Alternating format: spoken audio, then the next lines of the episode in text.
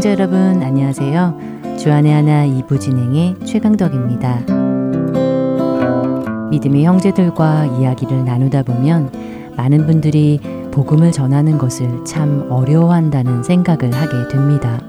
사실 저 역시 전도를 하는 것이 쉽지만은 않은데요. 특히 가족이나 친구 등 가까운 사이일수록 왜 더 힘든 것인지 모르겠습니다. 누구보다 사랑하는 사람들이기에 마음만은 더 간절하면서도 말입니다. 어쩌면 누구보다 나를 잘 알기에 나의 과거의 모습까지도 속속들이 아는 사람들이기에 더 쑥스럽게 느껴지기 때문일 수도 있겠지요. 어쩌면 언제든지 볼 수 있는 사람이니까 지금 당장은 아니더라도 기회는 얼마든지 있을 것이라는 안일한 생각 때문일 수도 있을 것입니다. 그러나 그 어떤 핑계를 대기보다 그들이 지금 어떠한 삶을 살고 있는지 우리가 영적인 눈으로 정확히 그들을 본다면 상황은 달라지지 않을까 하는 생각이 들기도 하는데요. 이런 생각을 하다 보니 생각이 나는 한 사람이 있습니다. 2차 세계대전 당시 일본 군인으로 전쟁을 치렀던 오노다 히로 장교입니다. 일본 제국주의를 꿈꾸며 무섭게 질주하던 일본은 결국 미국이 원자폭탄을 투하하자 항복을 했고 그로 인해 우리나라도 해방을 맞게 되었지요. 그런데 어찌된 일인지 오노다 장교는 전쟁이 끝났음에도 불구하고 여전히 밀림 속에 숨어 살며 홀로 전쟁을 치르고 있었다는 것입니다. 그것도 무려 29년을 말입니다. 도대체 그에게 무슨 일이 있었던 것인지 그 이야기는 잠시 후에 계속 나누도록 하겠습니다.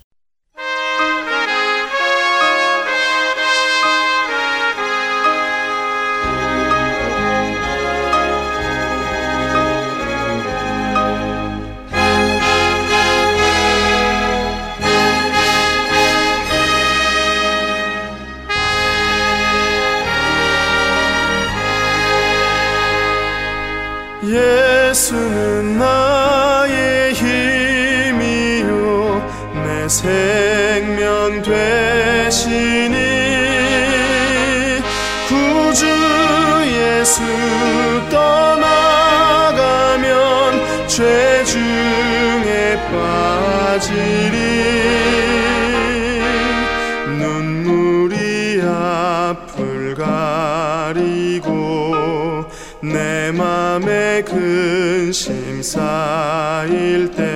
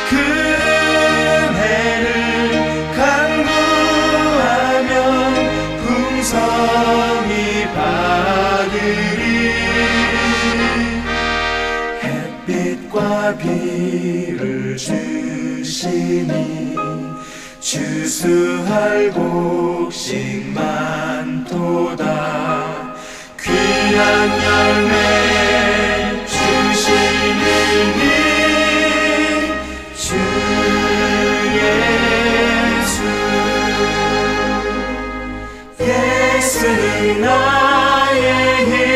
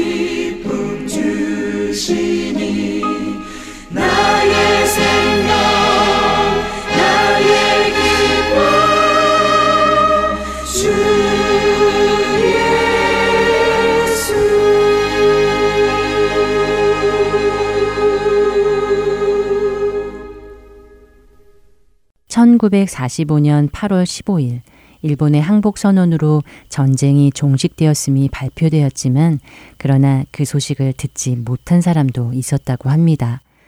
2차 세계대전 당시 넓고 넓은 해역에 흩어져 통신마저 단절된 채 고립된 부대들이 상당수 있었다고 하는데요. 오노다와 그의 부원들도 그렇게 통신이 끊긴 채 전쟁이 끝났다는 소식을 들을 수가 없었던 것입니다. 그리고는 여전히 전쟁 중으로 알고 필리핀의 작은 섬에서 무려 29년을 숨어 지내고 있었던 것이었고요. 어처구니 없게도 이미 끝난 전쟁이 끝나기를 손꼽아 기다리면서 말입니다. 그러나 그에게 전쟁이 끝났다는 희망의 메시지가 전해지지 않은 것은 아니었습니다.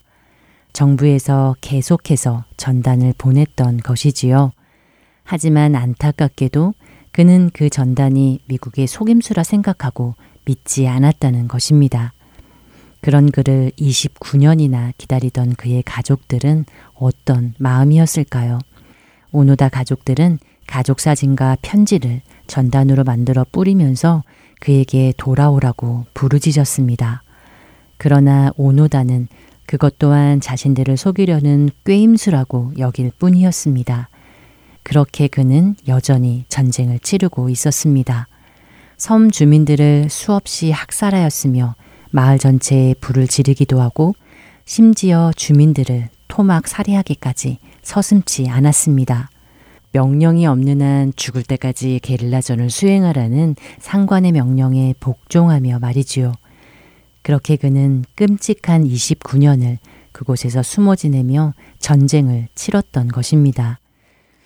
그의 이야기를 접하면서 참으로 어처구니 없으면서도 그가 악몽같이 보냈을 그 오랜 시간을 생각하면 한없이 안쓰럽게만 보입니다. 1945년 당시 그 일본인 장교는 23살의 청년이었다고 하는데요. 그때 우리 민족이 맞이한 광복처럼 그도 그 자유를 누렸다면 그의 인생은 어떻게 변했을까요? 그 20대, 30대, 40대를 밀림 속에서 처절하게 살지 않아도 되었을 것입니다. 평화가 찾아왔음에도 그 자유를 누리지 못하고 섬 안에 갇혀 여전히 숨어 살았던 그의 인생이 얼마나 안타까운지 모르겠습니다. 그런데 그의 이야기를 들으며 이것은 오노다만의 이야기는 아니라는 생각이 듭니다. 영적인 눈으로 본다면 어쩌면 아직도 믿지 않는 우리의 가족들이, 친구들이, 그리고 이웃들이 바로 그와 같은 삶을 살고 있는 것이 아닐까요?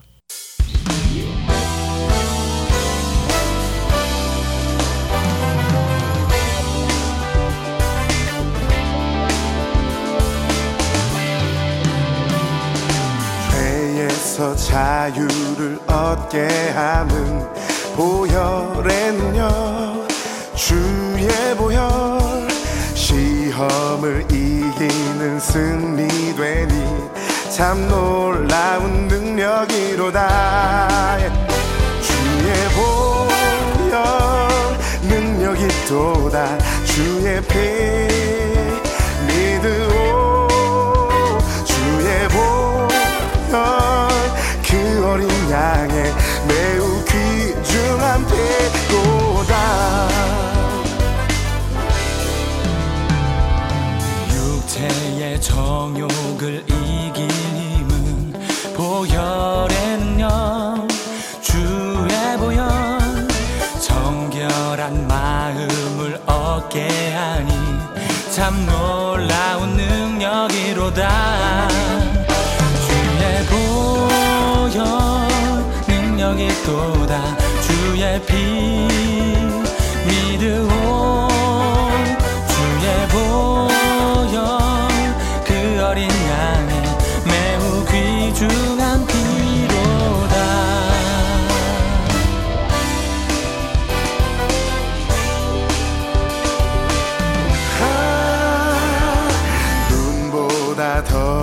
그 맑히는 것 보혈의 능력 주 의 보혈 부정한 모든 것 맑히시니 참 놀라운 능력이 비로다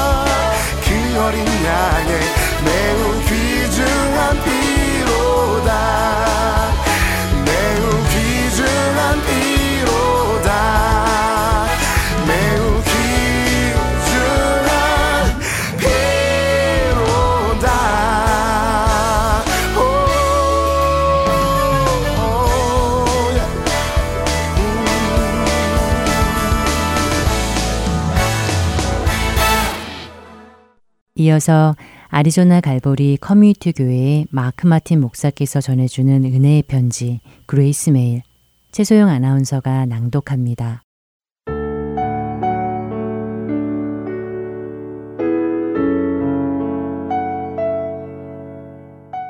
그러나 하나님께서 세상에 미련한 것들을 택하사 지혜 있는 자들을 부끄럽게 하려 하시고 세상에 약한 것들을 택하사 강한 것들을 부끄럽게 하려 하시며 하나님께서 세상에 천한 것들과 멸시받는 것들과 없는 것들을 택하사 있는 것들을 패하려 하시나니 고린도전서 1장 27절과 28절의 말씀입니다. 때로는 주님의 방식이 이해가 가지 않을 때가 있습니다. 더욱이 그분이 우리를 사용하실 때 우리를 사용하시는 방법이 우리의 상식과는 맞지 않거나 터무니 없는 것처럼 보이기도 합니다. 그러나 그렇게 하시는 데에는 이유가 있으십니다. 그리고 그 이유 중에 하나는 주님은 우리가 하는 것이 아니라 주님이 하시는 것이라는 것을 명백하게 나타내려고 하시기 때문입니다. 우리는 주님과 관련된 어떤 일을 할 때 우리 자신을 드러내려 하기도 하고 드러내고 싶어 하기도 합니다. 그렇기에 내가 잘 못하는 것은 하지 않으려 하고 어느 정도 자신 있는 일을 하려고 합니다. 그러나 주님은 우리를 통해 오직 주님만이 드러나시기를 원하십니다. 그리고 오직 주님만이 드러나셔야 합니다. 혹시 주님이 여러분을 사용하시기 위해 여러분이 편안히 안주하던 곳에서 바깥으로 불러내신 적이 있으신가요? 처음 그 부르심을 받았을 때 여러분은 어떻게 반응하셨나요? 혹시 주님이 여러분을 정말 부르셨는지 의심은 하지 않으셨습니까?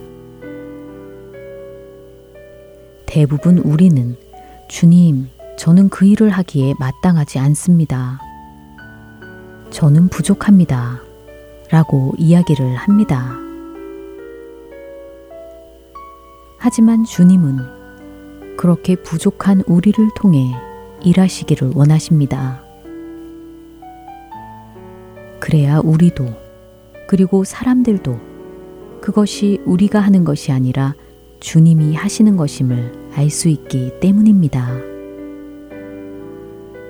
바로 나의 부족함 속에서 주님의 일하심이 나타나는 것입니다. 그분의 부르심에 응답 하십시오.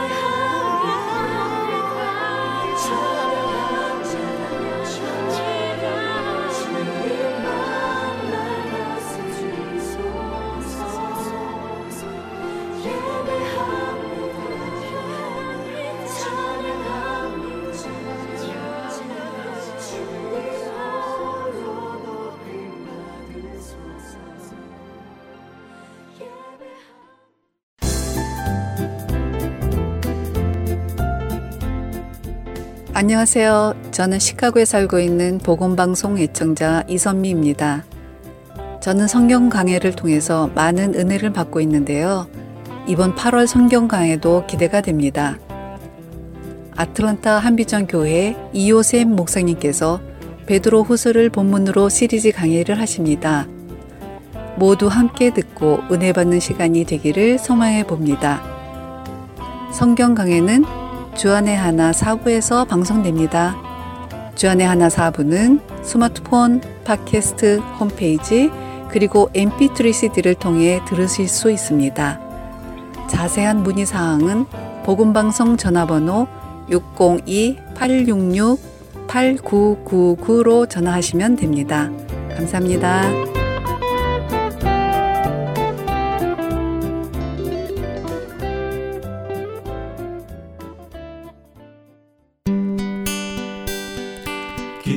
소식 사랑으로 땅끝까지 전하는 아랜소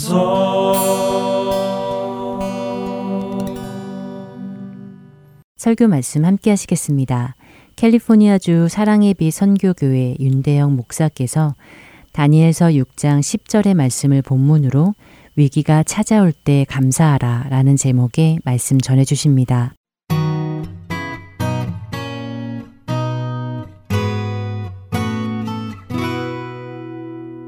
우리가 인생의 위기와 어려움을 만나면 우린 제일 처음에 드는 생각은 아, 내가 무슨 잘못한 게 있나, 내가 무슨 실수한 게 없는가 이런 부분들을 생각합니다.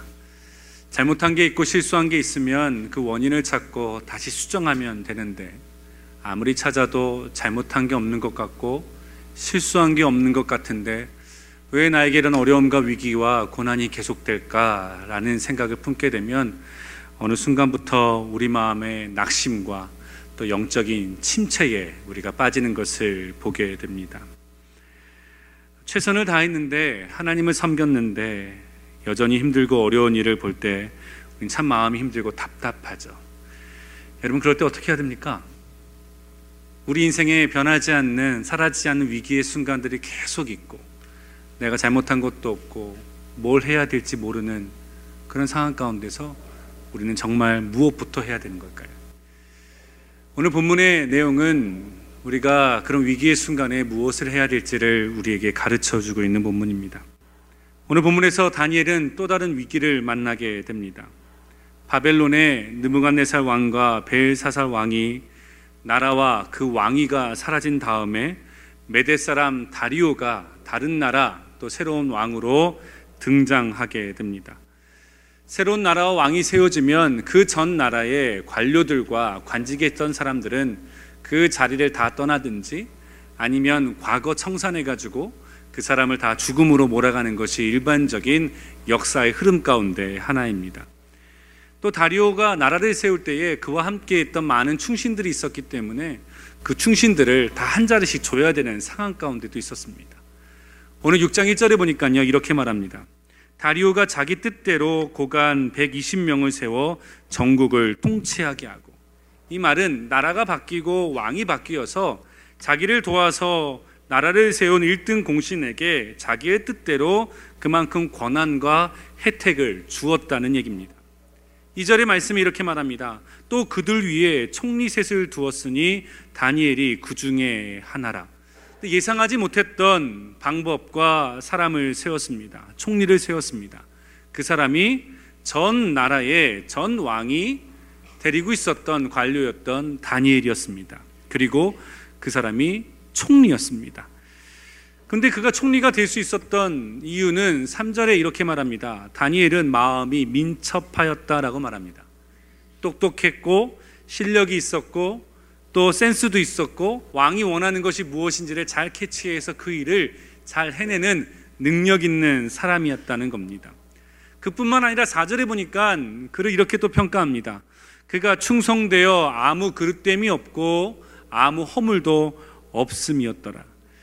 여러분, 그는 정치인으로 볼 때 흠도 없고 충성되었고 아무런 허물도 없었다라고 말합니다. 최근에 정치인들이 그 관직에 오르기 위해서 청문회를 하면 과거의 모든 것들, 그 신상이 다 털려서 그 모든 명예와 그 모든 것들을 한순간에 잃어버리는 것들을 우리가 방송에서 많이 보게 됩니다. 근데 아무리 이 다니엘의 속과 과거의 정치적인 방법과 관계를 다 찾아봐도 그는 충성됨과 그릇됨과 그릇됨도 없었고 허물도 없었다고 이야기합니다. 오직 왕께 참 필요한 사람이었습니다. 깨끗했고 정직했고 충성된 사람이었습니다. 거의 완벽한 사람이었어요. 다리오를 도와서 함께 했던 관료들도 있었지만 다리오 왕의 입장에서 볼 때는 이렇게 다니엘 같은 사람을 옆에 가까이 두고 싶었습니다. 그건 당연한 거라고 생각됩니다. 근데 그와 반면에 이것을 사람들이 그냥 쉽게 넘어가지 않았습니다.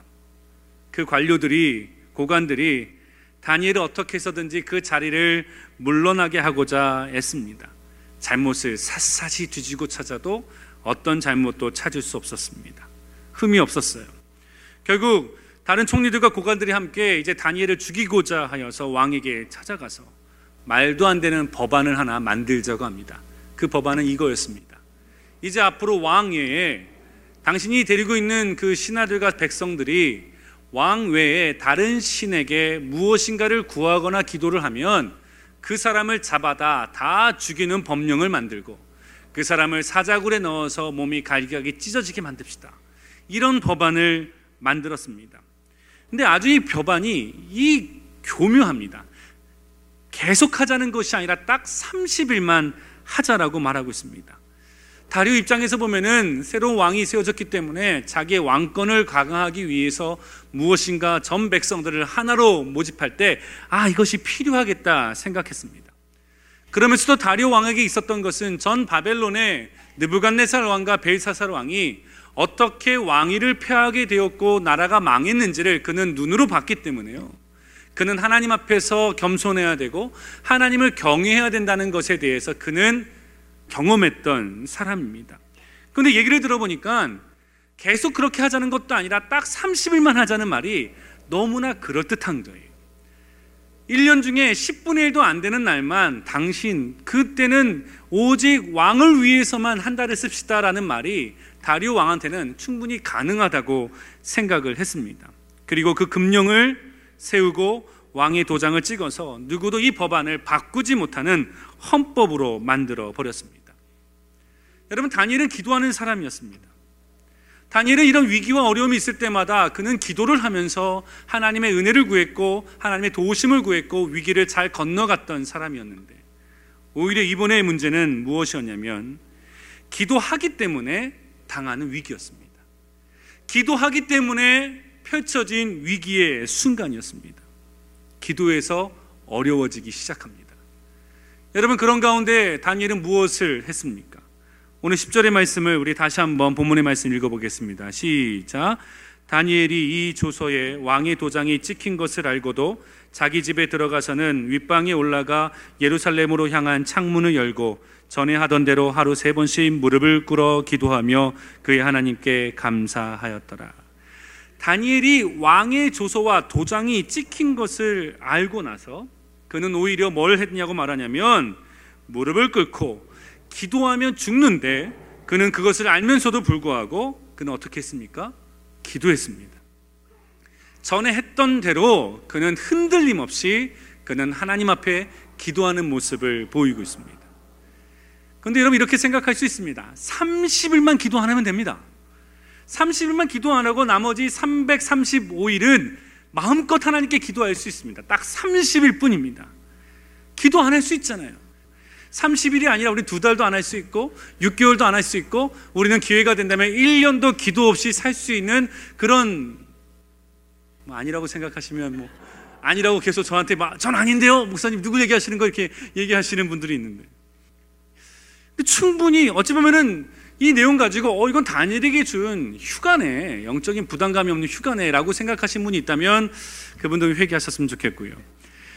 여러분 사역을 하면서도 이럴 때가 있어요 사역을 하다가 우리가 이제 금요형성 집회든지 아니면 새벽 기도회 때 어, 우리가 교회 건물을 또 연휴라 교회 문을 닫아야 되고 금요형성 집회를 한 주간 쉬게 되거나 아니면 새벽 기도를 하루 이렇게 이렇게 문을 닫을 수밖에 없는 순간들이 있을 때 그런 회의를 교육자회에서 결정하잖아요. 그러면 이 14명의 교육자 입 가운데 뭔가 모르는 웃음이 살짝 펼쳐지는 거 봅니다. 누구도 저한테 와가지고 목사님 성경에 보면 여호와로 하여금 쉬지 못하게 하라고 했습니다. 어떻게 우리가 기도를 쉽니까? 이렇게 얘기한 사람 한 번도 못 만났습니다. 오히려 제가 여러분 기도합시다. 그러면 목사님 성도들 이렇게 피곤하게 하지 말자고 하루쯤 그런 날이 있어야 된다고. 어찌 보면은 30일 동안 50년 동안 계속 바벨론에 있으면서 기도를 충성스럽게 했던 다니엘에게 30일의 시간은 마치 안식의 시간처럼 느껴질 수 있는 순간일 겁니다. 계속하지 말라는 것도 아니에요. 딱 30일만 안 하면 되는 것이었습니다. 여러분, 그런데도 불구하고 다니엘 어떻게 합니까? 늘 하던 대로 기도합니다. 11절에 보니까요, 이 법령이 딱 정해지고 나서 이 법령이 정해진과 동시에 이 바벨론의 다리오 왕 때 있었던 모든 관직들과 모든 사람들이 이 법은 누구를 잡기 위한 법이라는 것을 딱 알았어요. 야, 이건 말도 안 된다. 이건 다니엘을 타겟한 거다. 이거를 다 알았어요. 이 법령이 정해지고 나서 사람들이 다니엘은 어떻게 하고 있나 지켜보고 있었습니다. 11절에 보니까 이렇게 말하고 있어요. 그 무리들이 모여서 다니엘이 자기 하나님 앞에서 기도하며 강구하는 것을 발견하고 그 무리들이 다니엘은 어떻게 하나 계속 지켜보고 있었다는 거예요. 여러분 민첩했던 다니엘이 자기를 보고 있는 이 무리들을 알았을까요? 몰랐을까요? 알았습니다. 내가 들키면 고발당하고 고발당하면 죽게 된다는 것을 다니엘은 알고 있었어요. 그는 총명했던 사람입니다. 그럼 오히려 어떻게 하면 숨길 수 있을까 그 방법을 찾기도 했었을 겁니다. 그러나 그는 그렇게 하지 않았습니다. 오히려요, 그 고발했던 그 사람보다 다니엘이 다리오 왕에게 더 신망과 신뢰를 얻고 있었어요. 그가 결국 그것이 고발당해서 어쩔 수 없이 사자굴에 들어갈 때 들어가는 다리오 왕과 다니엘의 대화를 보면 어떻게 해서든 다리오 왕이 다니엘을 살리고 싶어가지고 막 애쓰는 모습이 봐요. 이 계략을 알고 다니엘이 왕에게 찾아가서 왕이요, 다리오 왕이요, 이 법령은 나를 죽이기 위한 저들의 계략입니다. 저들이 나를 죽이기 위해서 만든 법안입니다. 라고 이야기한다면 다리오가 그걸 듣고 나서 어떻게 했을까요? 상황을 역전시킬 수도 있었을 겁니다. 다니엘은 그렇게 할 수 있는 신뢰를 갖고 있었고 지혜가 있었고 총명함도 있었고 왕의 마음을 바꿀 수 있는 모든 능력과 자질을 다 가지고 있는 사람이 다니엘이었습니다. 지금 상황을 역전시킬 수 있는 사람이었어요. 그런데요, 그런데도 불구하고 다니엘은 그 모든 조건과 지혜와 능력이 있었음에도 불구하고 어떻게 하냐면 그는 죽음을 두려워하지 않고 그는 하나님께 기도합니다. 죽게 되면 죽으리라 나는 마음으로 다니엘은 기도를 택하고 있다는 거예요. 우리 그런 마음으로 우리가 10절의 말씀을 다시 한번 우리 천천히 읽어보도록 하겠습니다. 읽겠습니다. 시작. 다니엘이 이 저소의 왕의 도장이 찍힌 것을 알고도 자기 집에 들어가서는 윗방에 올라가 예루살렘으로 향한 창문을 열고 전에 하던 대로 하루 세 번씩 무릎을 꿇고 기도하며 그의 하나님께 감사하였더라. 오늘 다니엘의 기도는요, 목숨을 건 기도였어요. 오직 기도였습니다. 목숨과도 나는 하나님께 기도하는 것을 바꾸지 않겠다는 거예요. 전에 하던 대로 하루에 세 번씩 무릎을 꿇고 기도했습니다. 다니엘은 하루도 빠짐없이 하루에 세 번씩 예루살렘을 향해서 기도했어요. 당시 이스라엘 백성들은 나라를 잃었기 때문에 하나님의 거룩한 성전에 대한 꿈이 있었습니다. 하나님의 임재에 대한 꿈이 있어가지고 늘 예루살렘을 향하여 그쪽을 향하여 엎드려 기도하는 영적인 습관이 있었어요. 여전히 이 법령이 시작됐는데도 불구하고 다니엘은 예루살렘을 향하여 하나님을 보기 위하여 창문을 열고 사람들이 보든 누가 보든 상관없이 그는 늘 하던 대로 하나님 앞에 엎드리며 기도하며 하나님을 바라보고 있습니다. 그럴 수 있는 상황도 아니었어요. 무리들이 보고 있습니다. 자기를 죽이기 위해서 혈안이 된 사람들이 지금 모여 있어요. 그렇거나 말거나 그는 하나님 앞에 엎드려 기도하고 있어요. 죽음의 위험 가운데서도 그는 하나님께 기도합니다. 절대로 포기하지 않고 기도하고 있어요. 여러분, 우리의 신앙은요, 우리가 위기의 순간을 만날 때 나의 신앙이 증명됩니다. 좋을 때는 다 좋아요.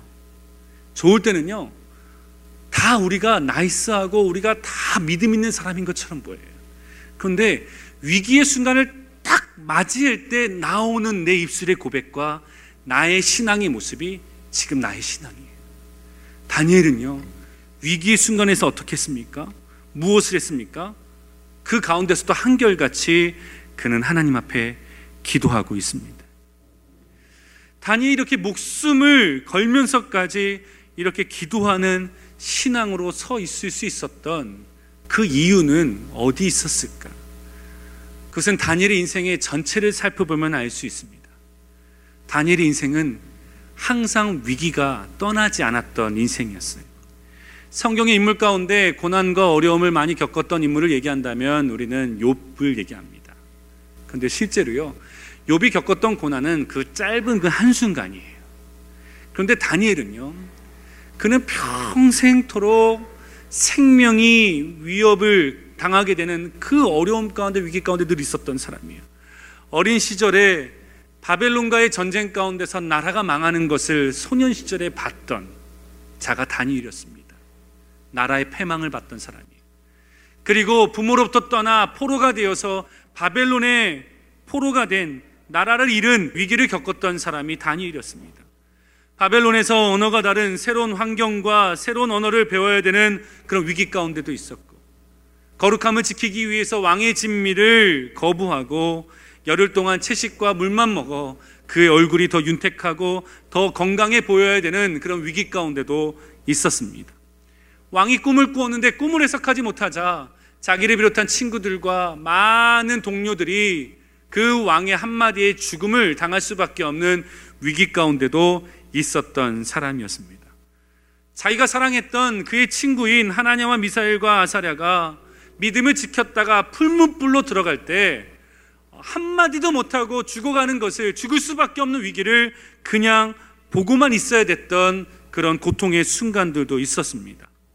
느부갓네살 왕이 끝나고 벨사사 왕이 되었을 때 벨사살 때는 다니엘이 등장하지 않습니다. 마지막에 등장해요. 왕이 바뀌고 나서 자기의 자리를 다 내려놓고 무명의 정치인으로 힘없는 사람으로 외로움의 시간들을 보냈던 때도 다니엘이 있었습니다. 그리고 오늘 본문처럼 많은 사람들의 시기와 질투 가운데서 어떻게 해서든지 자기를 무너뜨리고자 하는 많은 사람들의 공격을 받고 있었습니다. 그리고 오늘 본문처럼 또 기도하면 죽게 될 수밖에 없는 위기의 순간들을 다니엘이 지금 겪고 있습니다. 다니엘 인생은요, 위기와 고난의 연속의 삶이었어요. 그런데도 불구하고 위기의 순간 가운데 다니엘이 자기를 죽이려는 그 무리를 생각하지 않고 하나님께 향하여 그가 기도할 수 있었던 그 비결은, 영적인 비결은 무엇이었는가? 다니엘은요, 그 위기의 순간을 만날 때마다 기도함으로 하나님을 체험하고 하나님을 경험했던 사람이었습니다. 위기를 만날 때마다 그는 하나님을 경험했어요.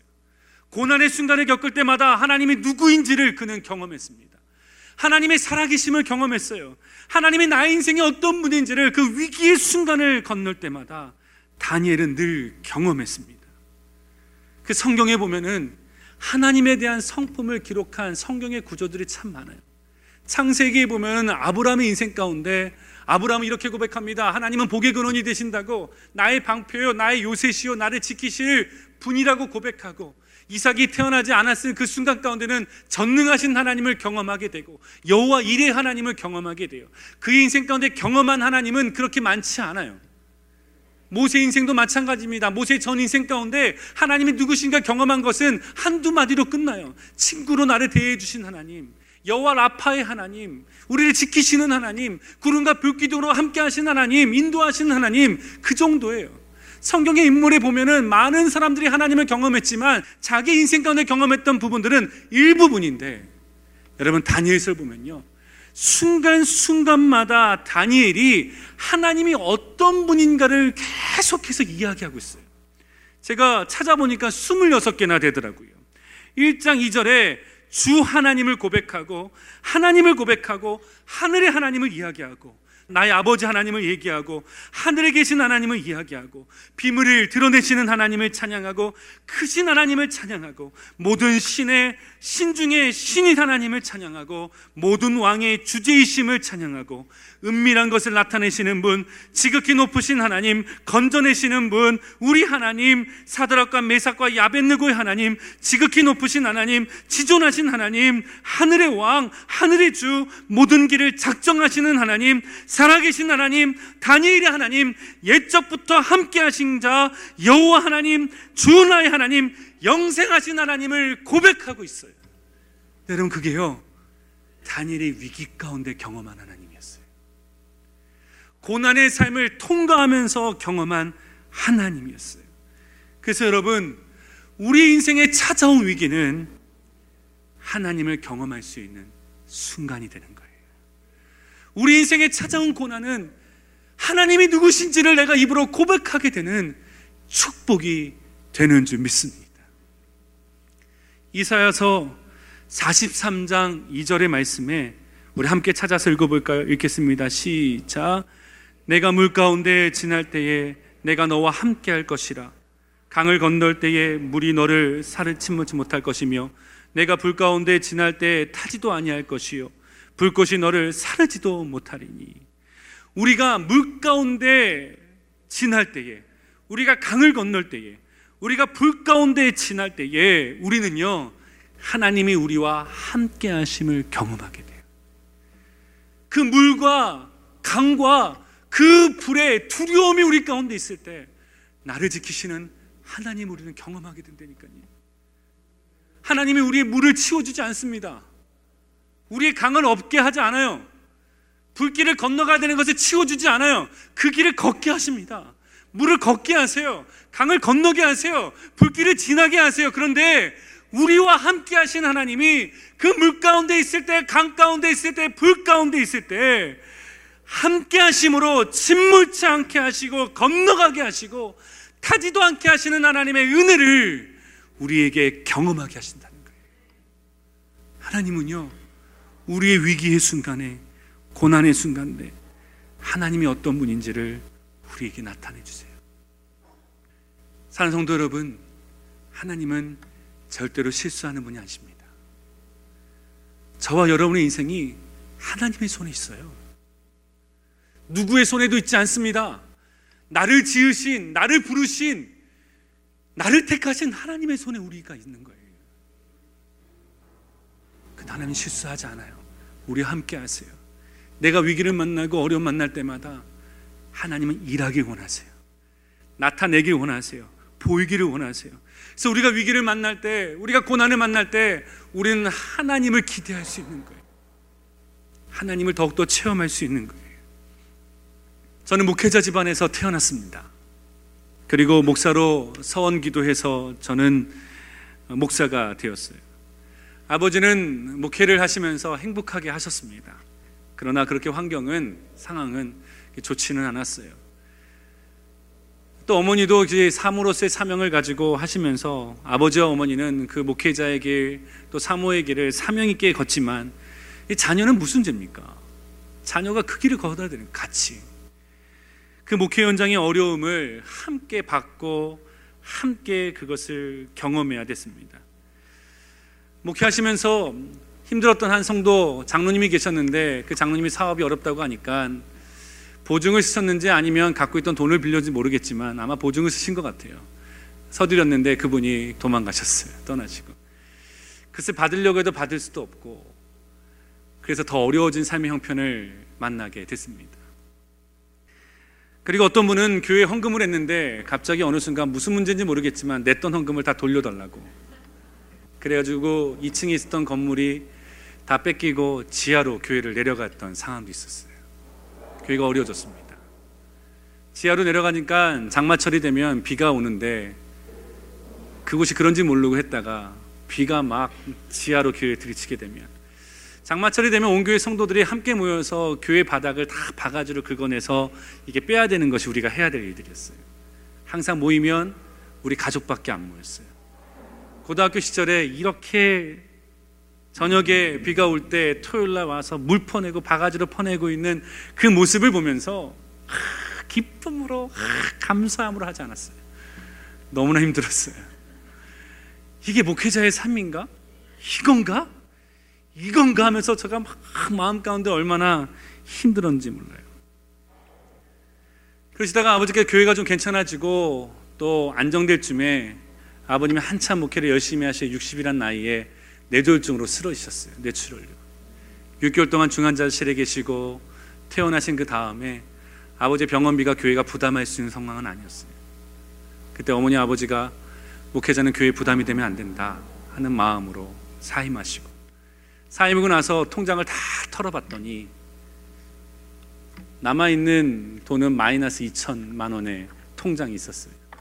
다 교회 물품인데 그거 다 저희 가족이 부담하고 떠났어야 됐어요. 그 환경을 보면서 제 마음 가운데 어린 시절에 이 목회자의 길에 대한 그 원망, 하고 싶지 않은 마음, 그게 왜 없겠습니까? 저는요, 여러분 이렇게 서 있고 목회하는 것이 하나님의 은혜예요. 정말 하나님의 은혜입니다. 도망가도 여러 번 도망가고 안 해도 여러 번 안 할 수 있는 그 위기들이 너무나 많았어요. 그런데요, 제가 한 가지 고백하게 되는 건요. 위기의 순간이 있었는데요. 우리가 찬양 가운데 이런 가사가 있어요. 내게 허락하신 시련을 통해 나의 믿음이 더욱 강하게 자라감을 경험했어요. 이상하더라고요. 어려움과 힘듦의 시련의 시간들이 있었는데 내 믿음이 더욱더 강하게 자라가는 거예요. 어려움의 위기가 오히려 저를 목회자로 만든 것 같아요. 그 위기 속에서 하나님의 살아계심을 경험했어요. 신학교에서 만들어진 것이 아니에요. 하나님의 사람은요, 믿음의 사람은 위기의 시간과 고난의 터널을 통과할 때에 하나님의 경험함을 통해서 하나님의 사람으로 빚어지게 되는 거예요. 미국에 와서 신분의 어려움도 겪었습니다. 다 종교 비자에서 가면은 다 잘 풀리는데 왜 내 케이스만 꼬이는지. 비자를 다 쓰고 2주밖에 안 남았는데 아무런 소식이 없자 저는 몰래 한국 이삿짐 회사에 전화를 걸어서 이사 갈 준비를 하고 아내한테 이러지도 못하고 저러지도 못하고 무기력한 어떤 남편의 모습 같기도 하고 하나님께 나를 왜 미국에 보내셨는지에 대한 그 수많은 지문 그 가운데서 그 순간들을 건너왔어요. 그리고 집 때문에 여러분 많이 힘드셨잖아요. 그 집 때문에 힘들었던 경제적인 어려움도 함께 겪어봤어요.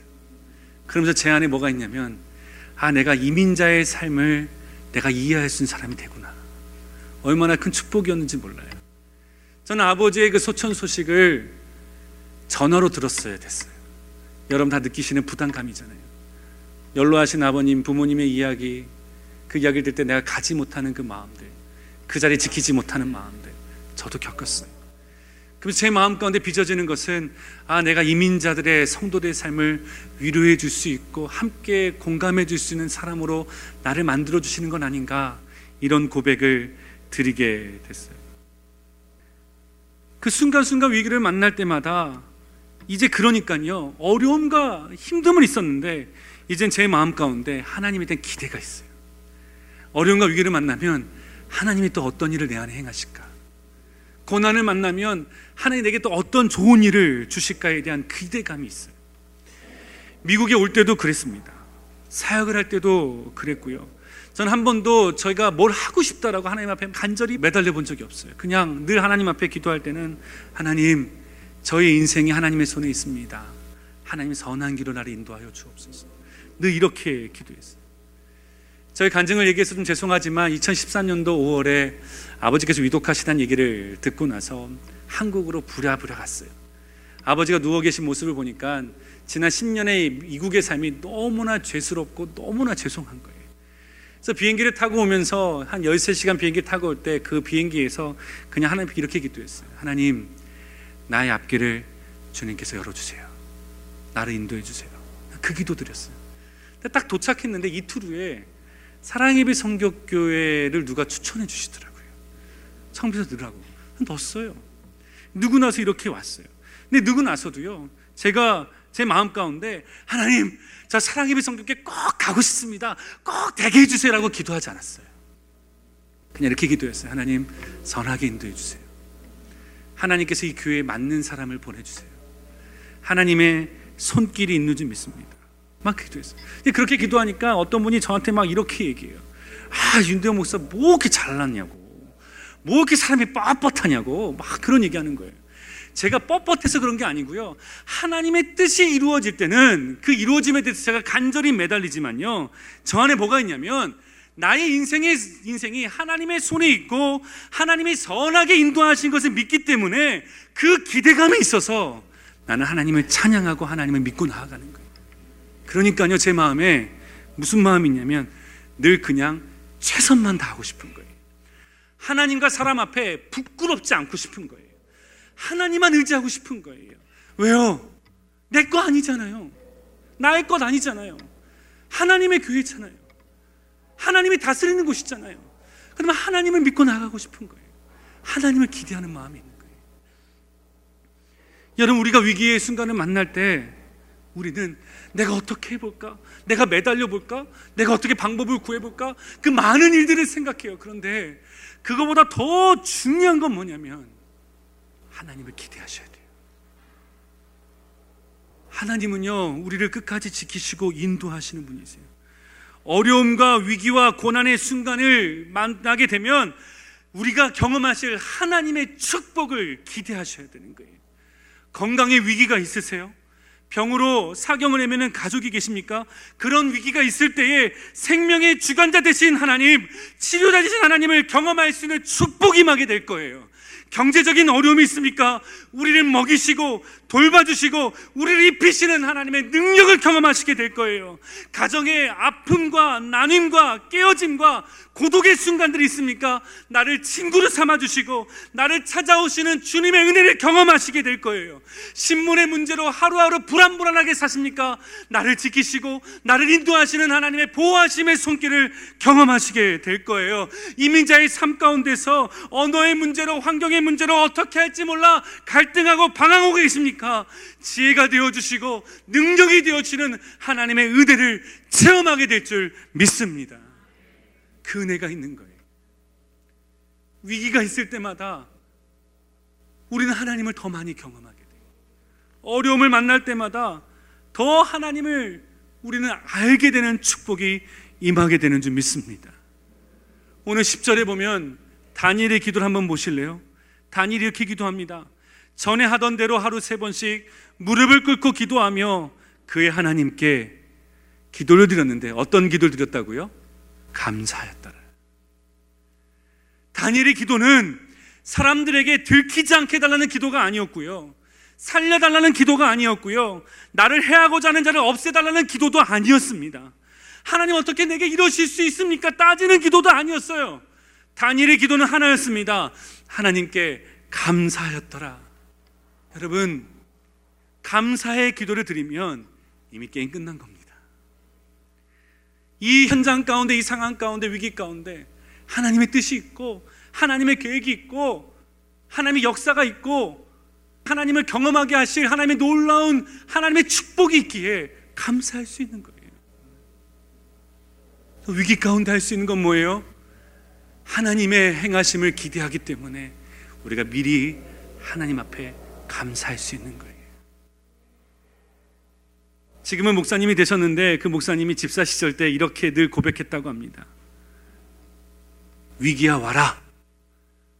문제야 와라. 고난아 와라. 나는 감사할 준비가 되어 있다. 그럼 누구도 못 건듭니다. 하나님 앞에 감사하는 사람은요, 어떤 문제도, 어떤 위기도, 어떤 고난도 그 사람을 쓰러뜨릴 수 없어요. 사랑하는 성도 여러분, 위기 가운데 계십니까? 하나님을 기대하십시오. 고난 가운데 계십니까? 경험하실 하나님을 기대하시고 기도하시며 감사로 나아가는 저와 여러분 되시길 주님의 이름으로 축원합니다. 오늘 다니엘의 마지막 결과가 어땠습니까? 결국 어떻게 돼요? 결국 어떻게 되죠? 들어갑니다. 사자굴에 들어가요. 안 들어가는 게 아니에요. 사자굴에 들어갑니다. 기도했더니. 들어갔어요. 들어갔는데 결과는 어떻게 됐죠? 사자들이 그 배고픈 사자들이 다니엘을 물지 못해요. 저는 이 광경이 어땠을까 참 궁금해요. 사자가 어떻게 서 있었을까? 많은 그림에 보면은 사자가 이 강아지처럼 옆에 이렇게 있는데 하나님께서 그 사자의 그 입을 확 막으신 거예요. 이빨이 없지 않았습니다. 확 막아서 다니엘을 해치지 못하도록 하나님 막아주신 거예요. 그리고 나서 그가 건진받은 다음에 다리오 왕이 이렇게 얘기합니다. 20절의 말씀에 살아계신 하나님의 종 다니엘아 내가 항상 섬기는 내 하나님이 사자에게서 능히 너를 구원하셨느니라 하니라. 다리오가 얘기합니다. 네가 믿는 하나님은 네가 섬긴 하나님은 살아계신 하나님이고 너를 건지시는 하나님이셔. 이방인이 얘기합니다. 하나님이 전파돼요. 그리고 다니엘은 또 고백합니다. 22절 23절 말씀에 요약하면 이렇습니다. 살아계신 하나님께서 모든 위협으로부터 나의 몸을 조금도 상하지 않게 하셨습니다. 그 하나님을 고백해요. 그 하나님을 경험합니다. 사랑하는 성도 여러분, 여러분 인생에 고난과 위기가 있습니까? 여러분, 제가 분명히 장담하는데요. 고난과 위기 가운데서 여러분 하나님을 만나시게 될 겁니다. 하나님을 경험하시게 될 거예요. 하나님을 찬양하시게 될 거예요. 하나님께 감사하시게 될 거예요. 주님의 손에 우리가 있기에 주님의 다스림 가운데 저와 여러분 날마다 날마다 나아가는 믿음의 성도 되기를 주님의 이름으로 축원합니다. 말씀을 마무리하기 원합니다. 여러분의 과거의 위기가 위기가 있었던 현재 겪고 있던 앞으로 위기를 만나든지 간에 우리는 늘 하나님 앞에 감사함으로 행하실 하나님을 찬양함으로 역사하실 그 주님의 이름을 기대함으로 날마다 날마다 나아가 하나님 외에 다른 것을 의지하지 않고 오직 주님께만 감사의 기도로 나아갈 수 있는 하나님을 경험하는 저와 여러분 되시게 주님의 이름으로 축원합니다. 아멘.